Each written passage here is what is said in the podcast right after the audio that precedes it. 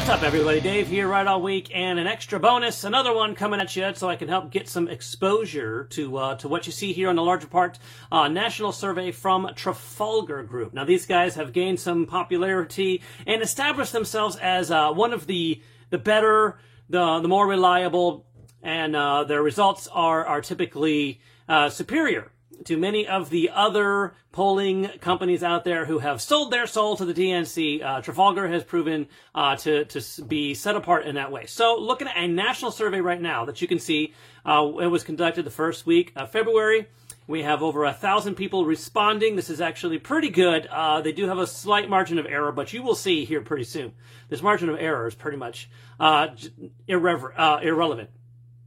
So looking at here, midterms coming up here, just half a year away, a little less or a little more. Candidate preference in 2022 midterms, over 50% in favor of Republican candidates, and just a little more than 40% for our Democratic candidates. And you can see this is the part that's probably one of the most interesting parts right here. The number of people who this far in advance are undecided. This is, I can't quite yet say for sure if this is historic. I'm not big enough on the polls to know, but it is rare, if not unprecedented, that there would be this small a group of people out there who are not yet already sure about how they intend to vote and what their preference for the outcomes in the midterms later this year.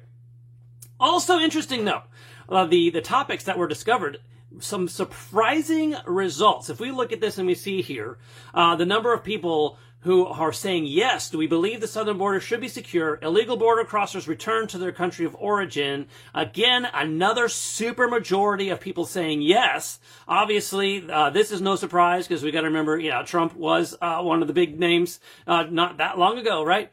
And then, but this is interesting. All the people who are in the party of open borders, they actually don't have much of a majority of people saying, yes, that they want that, that they, are interested in having those open borders. That is, the majority seems to be either in the not sure or yes, if you put those two together. All right. So they could either be indifferent to it or they would prefer to have it. And then that, of course, added with the total is huge. Huge. All right. So borders matter. Apparently, that's actually something that that they should have been paying attention to. Also, the idea fentanyl coming into the country. This is something that's been covered in the news. It kind of gets its moment and then it kind of doesn't. It's in and out, and people aren't really covering this one very faithfully. But if you talk to our supporters, well, then we still see here again. No is not in the majority. We still have most of the people who actually do say yes. They do want to confront this. We do have a problem with overdose and deaths in America. This is probably the biggest not sure that we have so far, and you can see how those numbers play out. And notice this pattern, though. The numbers between the Republicans and the Democrats, how consistently it plays out like this. China, a threat. Do you believe China is more aggressive nowadays?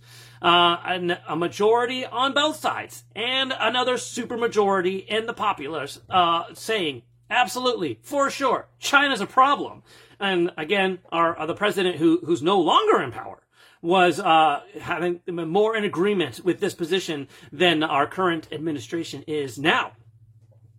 All right. Oil and gas production. Do you believe we can actually have domestic natural gas and oil production without environmental risk? This is probably one of the more divisive ones.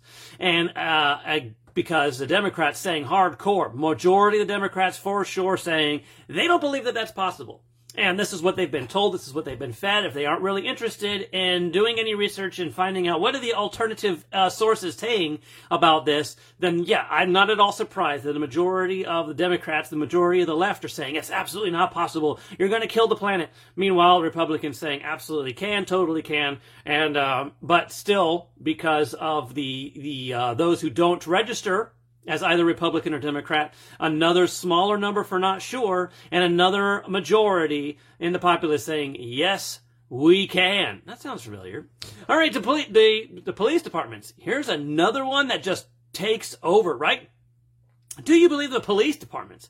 They can be fully funded, that prosecutors, they can take on tough get tough on crime. Officers who abuse their power are disciplined. Do you believe that this is how the police operate in the United States?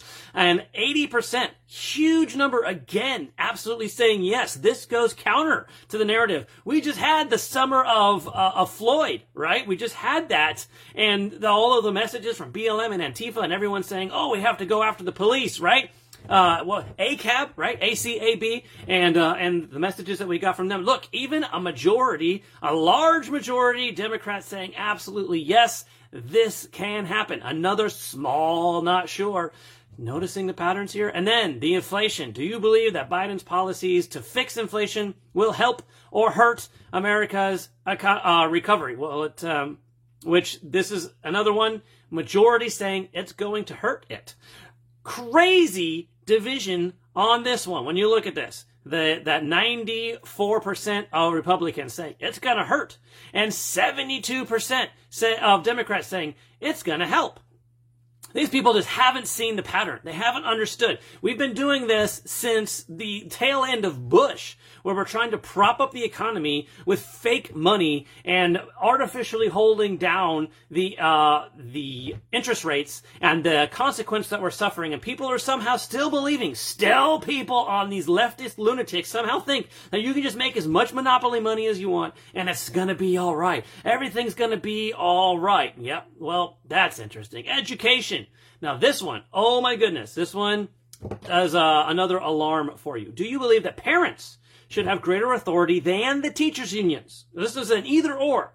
Who should have the most authority when it comes to the education policy in the local schools? Is it the parents or is it the teachers' unions? Do you believe the parents should have more? Only 48% of the Republicans are saying yes. Now, we have a good number of people here saying they aren't sure.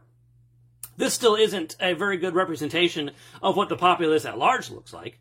But the fact that we don't have this overwhelming yes here. Look at the Republicans. I don't know who's paying attention where, what your circumstances are. I'm going to go out in here. I'm going to say this is the anywhere but here. It couldn't happen here. That's pretty much what I think the primary explanation for this is.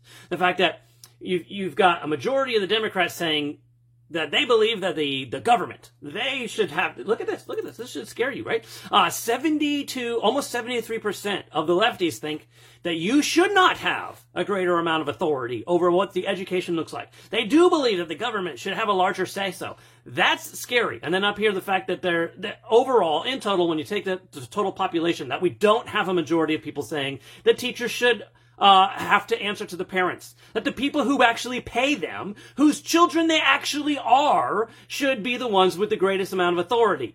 This needs to get fixed, and I do believe, again, this is more people assuming that it's something that I see on the news, it's something that happens in California, it's something that happens in New York, or somehow or another it finds its way into Loudoun County, but it's not going to happen here. It couldn't possibly happen in my backyard. And let me tell you, folks, these news stories are getting more and more common, and you do need to step up and act as if it could happen in your backyard, because it can. All right, and then finally, this is another one that blows me away. Republicans, if they have control of Congress in 2022, do you believe, are you confident that they will follow through on their promise to block or undo Biden's policies and agenda? Notice there is a lot of agreement here between somewhat and very confident on both sides. Those take the majority. It's really only a few people in either case who are either not very confident or not confident at all. Less than 20% on either side of the party, on either side of the political affiliation, people really do seem to think this is going to happen. I wonder, though,